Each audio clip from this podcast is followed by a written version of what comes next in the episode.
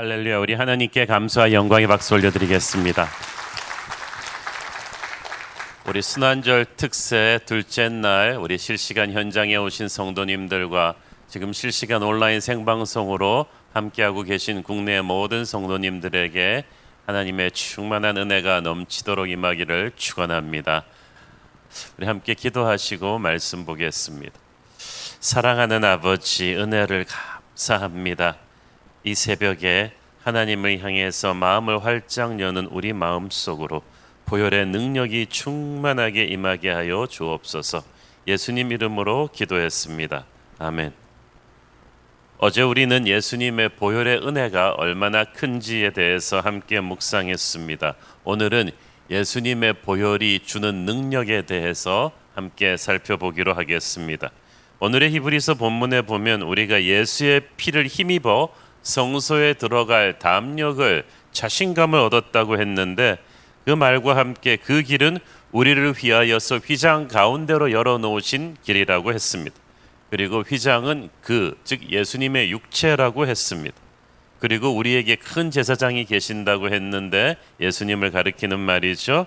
이 히브리서 말씀의 본문을 좀 이해하려면 구약의 지성소와 제사장 제도에 대해서 좀 이해해야만 합니다. 구약 시대 예배에는 반드시 하나님과 사람 사이의 중재자 역할을 하는 제사장이 필요했습니다. 이 제사장은 백성을 대표해서 하나님 앞에 나가서 죄 용서를 구하는 중보 사역을 했는데 보시다시피 제사장의 가슴에는 이스라엘의 열두 지파를 상징하는 이 보석이 다 달려 있습니다. 제사장은 하나님 앞에 가서 그 보석을 하나씩 하나씩 만지면서 이스라엘 열두 지파의 죄를 하나님께 자복하고 회개하고 죄 사함을 받는 것입니다. 그 제사장들을 대표하는 사람이 대제사장이고 대제사장의 중요한 직무 중에 하나는 1년에 한 번 속죄일에 지성소에 들어가서 자신과 이스라엘 온 백성의 죄를 속하는 속죄 사역을 하는 것이었습니다. 그런데 예수님의 십자가 죽음과 함께 놀라운 일이 벌어졌습니다.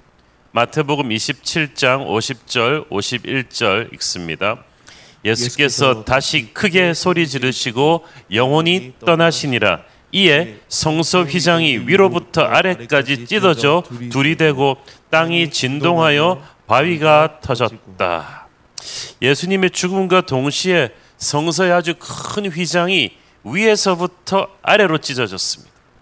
자, 성전에는 성소와 지성소를 나누는 안쪽 휘장과 성소로부터 안뜰을 구분하는 바깥쪽 휘장 두 가지가 있었습니다.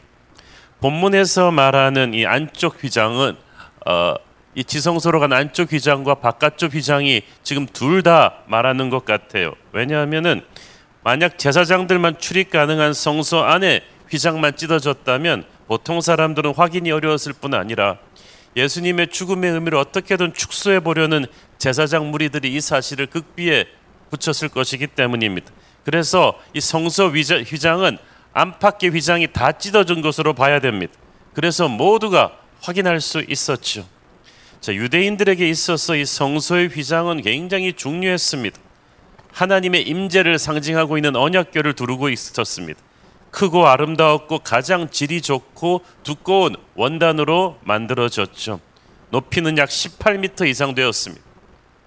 하늘색과 진홍과 자줏빛 천으로 매우 아름답게 수로 놓여 있었는데 이것은 하늘과 땅과 바다와 불을 상징하는 색깔들입니다. 특히 안쪽의 지성소 휘장은 24가닥의 실로 엮은 끈 82개로 정교하게 짜여졌습니다. 두께가 사람 손바닥 두께만큼 큽니다. 그래서 장정 몇 사람이 붙어서 옮겨도 운반하기 어려울 만큼 이 성소의 휘장은 육중하고 두껍습니다. 한마디로 이것은 사람의 힘으로 찢을 수 있는 게 아니에요. 그렇기 때문에 성소의 휘장이 위에서부터 아래로 확 찢어졌다. 이것은 하나님께서 직접 휘장을 찢어 놓으신 거예요. 성소의 휘장이 예수님의 십자가 죽음과 함께 위에서부터 아래로 불가능하게 찢어졌다는 것은 엄청난 영적인 의미가 있죠. 첫째, 이것은 예수님의 십자가 보혈로 인해서 우리의 죄 문제가 단번에 완전하게 해결되었다는 것을 뜻합니다. 구약 시대에는 정말 이 회개하고 속죄하는 과정이 복잡하고 힘들었어요. 사람이 죄를 지을 때마다 그 죄를 속하기 위해서 성전에서 염소와 우양의 속죄 제물을 가지고 나가야만 했어요. 그리고 대제사장이 1년에 한 번 속죄일에 모든 백성의 죄를 속죄하기 위해서 지성소로 들어가야만 했는데 그 대제사장에게도 죄가 있고 회개하지 못한 게 있으면 그 안에서 죽었어요. 그러니까 굉장히 두렵고 떨리는 일이었어요. 그러나 이제 하나님의 아들 예수 그리스도의 십자가 보혈로서 단번에 그리고 완전하게 우리의 모든 죄가 속죄가 되었습니다. 히브리서 7장 27절 말씀 그는 저 대제사장들이 먼저 자기 죄를 위하고 다음에 백성의 죄를 위하여 날마다 제사 드리는 것과 같이 할 필요가 없으니 이는 그가 단번에 자기를 드려 이루셨음이라. 여러분 우리가 구약 시대 안 살아봐 가지고 이게 얼마나 큰 은혜인 줄 몰라요. 매일 여러분이 죄 지을 때마다 속죄의 죄를 드려야 된다는 게 얼마나 힘든 줄 압니까? 자기의 죄를 양에게 그 얹은 다음에 그 양을 자기가 잡아서 죽여요. 그것을 날마다 죄 지을 때마다 여러분 계속 해야 된다고 생각을 해 보세요. 얼마나 끔찍한 일입니까? 그러나 이제는 우리를 위해 돌아가신 예수 그리스도의 보혈의 공로만 의지하면 이 모든 것이 단번에 해결이 된 거예요. 단번에 십자가에서 이루신 어린 양의 속죄 효과를 우리가 누릴 수 있습니다. 모든 인류의 죄값을 한 번에 치르는 주의 보혈의 능력이죠. 성소의 휘장이 예수님의 십자가와 동시에 위에서부터 아래로 찢어졌다. 이것은 이제 할례와 또 성막과 성전을 중심으로 하는 혈통적 이스라엘의 시대가 끝났다. 구약의 율법의 시대가 끝났다 하는 뜻이. 이제 모든 백성과 족속 방언을 초월해서 예수님의 보혈의 은혜를 믿는 모든 사람이 하나님의 자녀가 되는 영적 이스라엘의 시대가 열렸다는 거죠. 어, 율법의 구약 시대에서 은혜의 신약 시대로 옮겨가는 거예요. 이제는 팔레스타인 땅에 국한되지 않고 전 세계로 땅 끝까지 복음이 번져 나가게 되는 세계 복음화의 시대가 열립니다. 그래서 예수님의 십자가 죽음으로 찢긴 찢어진 성전의 휘장에서부터 열방이 복음화되는 그 사도행전의 역사가 시작된 것입니다. 예수님의 십자가 죽음 뒤에 하나님이 성소의 휘장을 찢으셨다는 것은 이제 보혈의 능력을 힘입고 아무 두려움이나 장벽 없이 예약 없이 거리낌 없이 우리가 하나님께로 나갈 수 있는 길이 열렸다는 뜻입니다. 그래서 오늘의 본문 히브리서 10장 19절 20절을 우리가 그런 감격을 가지고 다시 읽어 봅니다.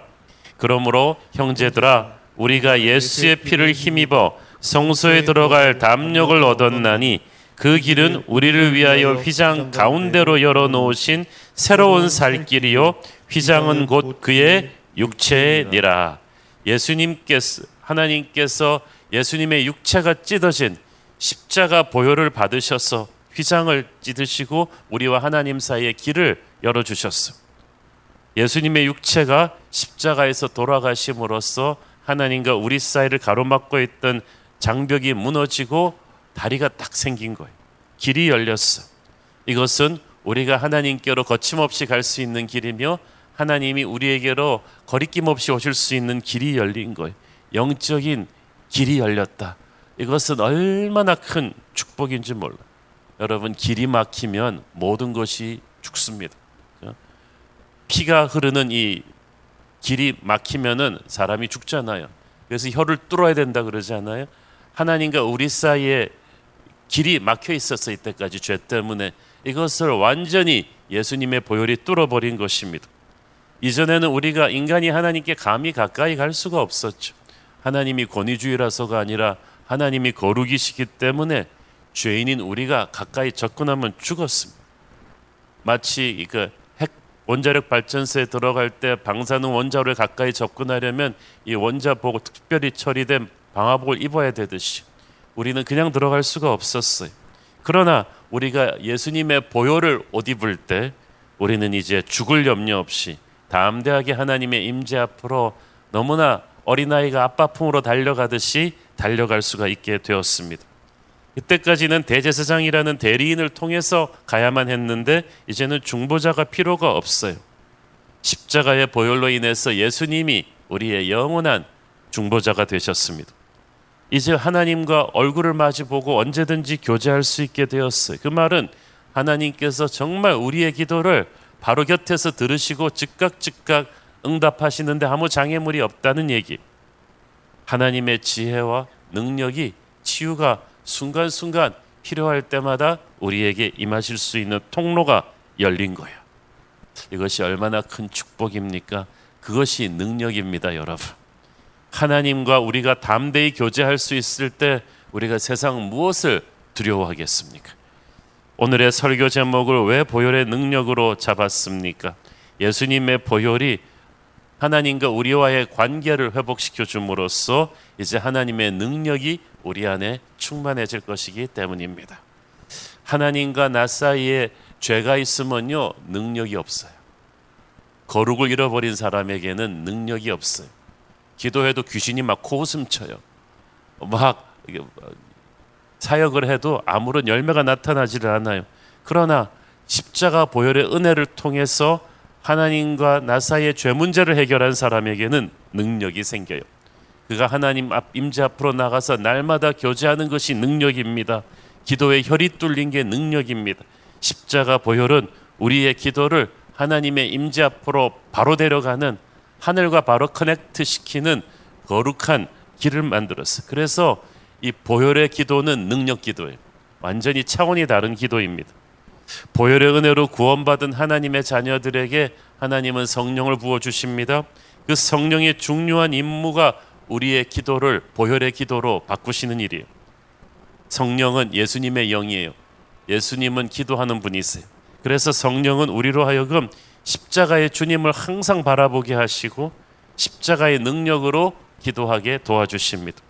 우리의 노력이 아닌 예수 십자가 보혈의 기도를 해야 됩니다. 그래야 마귀가 떠납니다. 그래야 하늘 문이 열리고 그래야 천군 천사가 오고 그래야 역사가 일어나는 거예요. 하늘과 땅의 모든 권세를 부어 줄 수 있는 기도는 보혈의 기도예요. 성령은 예수의 영이십니다. 그래서 성령은 항상 우리로 하여금 예수님을 생각하게 합니다. 항상 우리에게 예수님의 마음에 접속하게 하죠. 성령은 십자가를 사랑하게 하십니다. 모든 우리의 죄를 항상 십자가 앞에 갖고 와서 빨리빨리 해결받게 하십니다. 그래야 하나님과 우리 사이에 거리를 내는 죄 문제가 해결이 되고 죄 문제가 해결이 돼야 하나님과 내 사이가 이 하이웨이가 뚫리기 때문이죠. 죄 문제를 항상 십자가 보혈의 은혜로 해결하고 있는 사람은 기도에 혈이 뚫려 있는 사람이에요. 막히는 것이 없어요. 그에게서 십자가의 능력이 생깁니다. 우리가 기도가 힘이 없고 하기 어렵다. 그렇다면 오늘 여러분의 기도에 예수님의 보혈이 임하기를 기도하십시오. 보혈 기도를 안 하니까 내 인간적인 의지로 막 쥐어짜는 기도를 하니까 이게 막 답답하고 시간도 안 가고 막 힘이 드는 거예요. 그러나 보혈의 기도를 하면 힘이 들지 않습니다. 자연스럽습니다. 예수님께서 우리를 붙들고 가서 기도하시거든요. 오늘의 본문은 우리가 어린 양의 보혈의 권세를 주장하며 나갈 때 하나님의 보좌 앞에서 우리의 기도가 완전히 달라짐을 보여주죠. 그 기도는 아버지 앞으로 달려오는 자녀의 자신감에 있는 기도예요. 하나님의 임재 앞으로 담대히 나가는 사람, 온전히 자신의 죄를 십자가에 내려놓고 해결받는 사람은 정말 새로운 역사를 체험하게 될 것입니다. 19절에 예수의 피로 힘입어 성소에 들어갈 담력을 얻는다는 말이 무슨 말입니까? 우리가 중력을 탈출하려면 중력보다 더 센 로켓의 추진력이 필요하잖아요. 우리가 이 땅의 모든 옛사람의 잔재를 벗어버리고 하나님의 임재 앞으로 갈 수 있는 추진력 있는 로켓이 바로 예수님의 보혈이에요. 어, 가만두면 죄짓게 돼 있지만 예수님의 보혈이 우리의 기도를 끌어올려 가지고 죄의 사슬을 끊어버리고 하늘 보좌에 닿게 하는 줄로 믿습니다. 예수님의 보혈이 우리의 예배를 천상의 예배와 연결을 시켜 줍니다. 예수님의 보혈의 공로를 붙잡고 가는 기도는 그러므로 우리에게 다가오는 재앙을 소멸시키고 기도를 막는 악한 영들을 묶어버리는 것입니다. 거룩한 자와 속된 자와 회개하는 자와 교만한 자를 구별하면서 우리를 영적인 강자로 만들어 주죠. 그러므로 우리는 형식적으로 무덤덤하게 드렸던 옛사람의 기도를 오늘부터 버리고 보혈의 기도로 나가야 될 줄로 믿습니다. 그러면 능력을 체험할 것입니다. 그래서 오늘 기도하실 때 여러분이 십자가 붙들고 기도하세요. 우리 십자가 팀이 참 다양한 디자인을 참 많이 만들었어. 교회는 선물로 드렸지만 여러분 뭐 관심 있으신 분은 이 다양한 디자인을 하나씩 다 구입해 봐도 좋겠는데 오늘 우리가 십자가를 붙들고 또 기도할 때 주님 이 시간 하나님의 보혈의 공로를 의지하는 기도를 하고 싶습니다. 모든 것을 그리스도의 보혈 안에 내려놓습니다. 내 인간적인 힘으로 하는 기도로는 할 수가 없겠습니다. 이 보혈의 공로로 의지하는 기도를 하고 싶습니다. 라고 여러분 하나님께 한번 강구해 보십시오. 그 기도를 할 때 그 보혈을 욕되게 하는 모든 죄들을 하나님이 일단 드러내실 거예요. 그러면 그걸 성령님의 가이드를 따라서 회개하시고 가면 돼요. 그러면 예수님의 보혈이 우리를 정하게 하면서 우리의 기도를 바꾸어 줄 것입니다. 성령이 원하시는 어, 임하시는 보혈의 능력 기도를 하고 싶지 않습니까? 오늘 할 수 있습니다. 우리의 영원한 대제사장 되신 예수를 통해서 우리는 언제 어디서나 담대하게 하나님의 보좌 앞으로 나갈 수 있게 되었습니다. 기도할 수 있게 되었어요. 어디서든지 하나님의 보좌 앞으로 즉석으로 가는 어디서든지 하늘의 포탈을 여는 기도의 특권을 받았다. 놀라운 일이에요. 구체적으로 적용한다면 내가 사물을 보는 책상에서도 부엌 설거지를 하면서도 하나님을 경험하고 임재하심을 체험할 수 있습니다. 사업으로 이렇게 서류에 사인을 하는 사람도 그 사인하는 순간에 사업장에 있는 것이 아니라 하나님의 임재 안에 있다고 말할 수 있는 거예요. 그 특권을 하나님께서 주셨어요. 구약 시대 때 제사장들은 어떤 특정 장소에 설치된 성막에서 하나님을 섬기면서 정해진 시간에만 백성들의 죄를 속죄하기 위한 제사를 드릴 수 있었어요. 그래서 구약 율법 시대는 장소가 중요했고요. 특별한 절차와 예법을 다 지키는 게 중요했어요. 그 정해진 성소나 성막이 아닌 다른 데서 드리면 우상 숭배가 되었어. 그러나 십자가로 돌아가시고 부활 승천하신 예수님께서는 이 땅이 아닌 하늘에 장막을 세우셨습니다.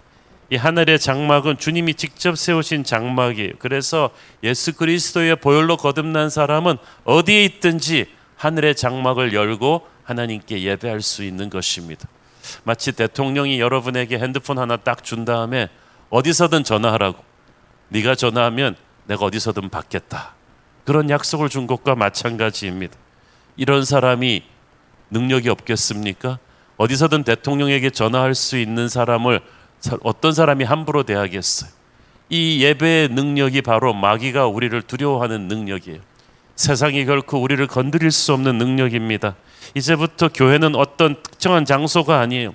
주중에 다른 의미로 쓰이던 어, 장소도 하나님의 사람이 서서 예배를 드릴 때 하나님이 거기로 하늘의 포탈을 열어 주십니다.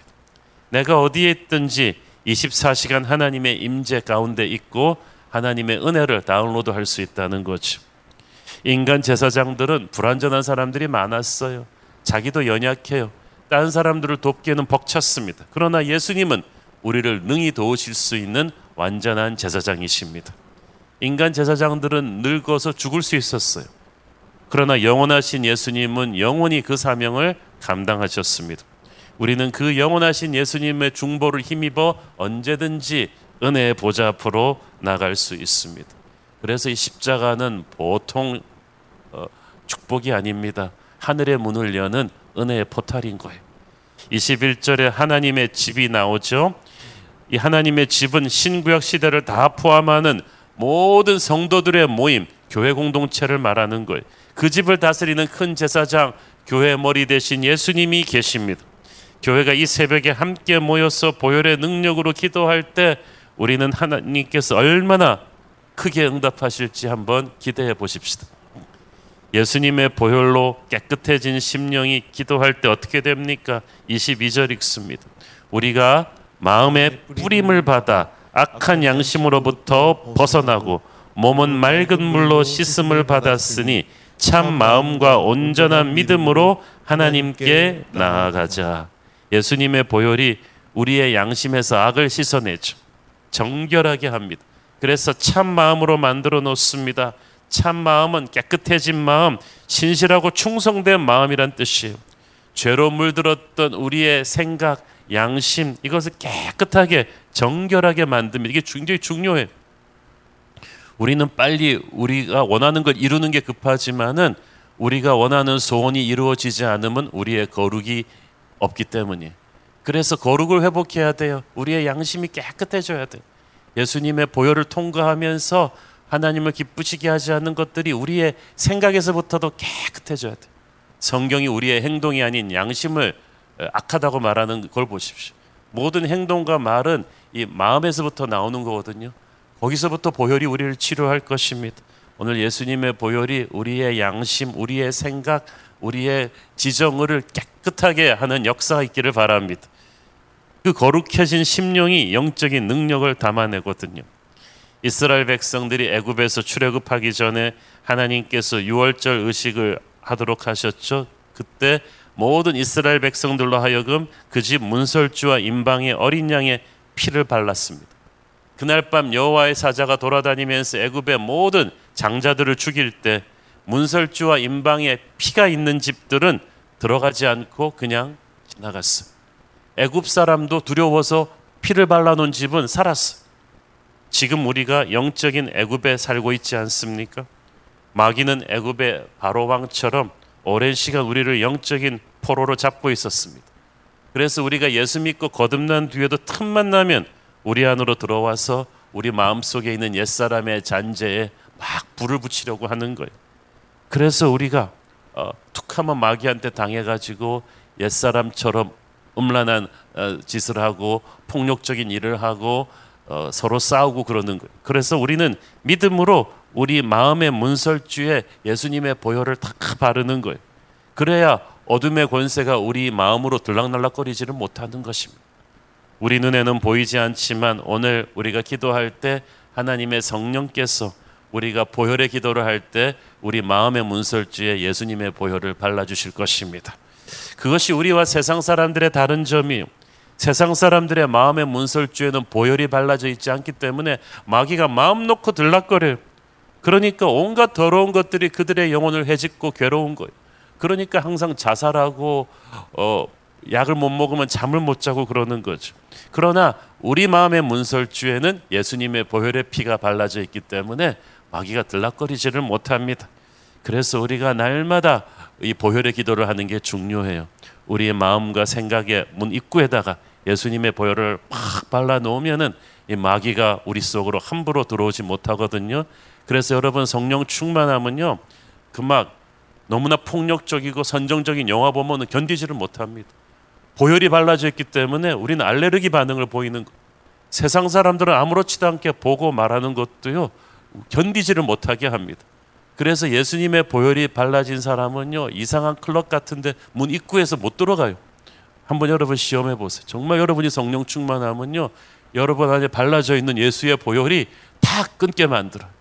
그래서 뭐 나쁜 짓 안 하려고 노력할 필요가 없다니까 보혈이 그걸 끊어버려. 어, 그런 역사가 여러분에게 있기를 바랍니다.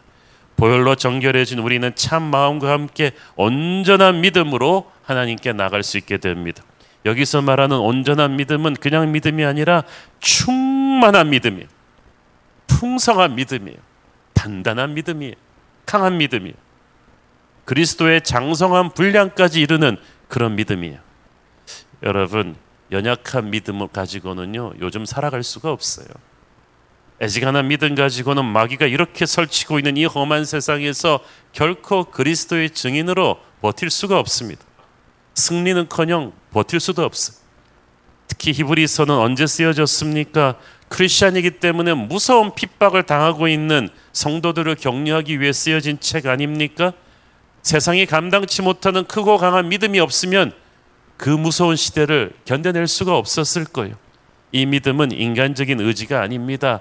예수님의 보혈이 주는 능력인 줄로 믿습니다. 여러분, 저는 우리 새로운 교 성도들의 믿음이 업그레이드 되기를 바랍니다.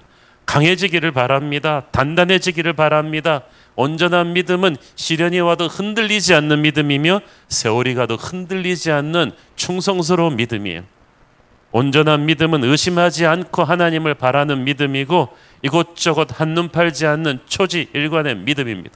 온전한 믿음은 사람들의 눈치 보는 것이 아니고 오직 하나님의 시선만 의지하는 그런 담대한 믿음이요. 이 온전한 믿음이 하나님을 기쁘시게 합니다. 이 온전한 믿음이 하늘의 문을 엽니다. 이 온전한 믿음이 마귀를 쫓아내고요. 이 온전한 믿음이 역사를 이룰 것입니다. 여러분 보혈로 깨끗해진 양심으로 참 마음과 온전한 믿음으로 하나님께 나아가 기도할 때 누가 이 사람을 감당하겠습니까? 그는 구하는 모든 기도 제목이 응답을 받을 것입니다. 그에게 하나님의 능력이 충만하게 될 것입니다. 그런 사람에게서 마귀는 감히 얼씬거리지도 못하고 물러갈 것이고 그의 기도를 받는 자기 자신은 물론 가족과 모든 중보 기도의 대상도 하늘의 은혜를 체험하게 될 것입니다. 오늘 저와 여러분이 보혈의 능력 기도, 온전한 믿음의 기도를 할 수 있게 되기를 축원합니다. 기도하겠습니다. 주님 은혜를 감사합니다. 예수의 보혈의 능력을 가지고 우리가 담대하게 주님의 임재 앞으로 나갑니다. 이때까지와는 비교할 수도 없는 영적인 담대함을 보혈을 통해서 얻고 승리하게 하옵소서. 예수님 이름으로 기도했습니다. 아멘.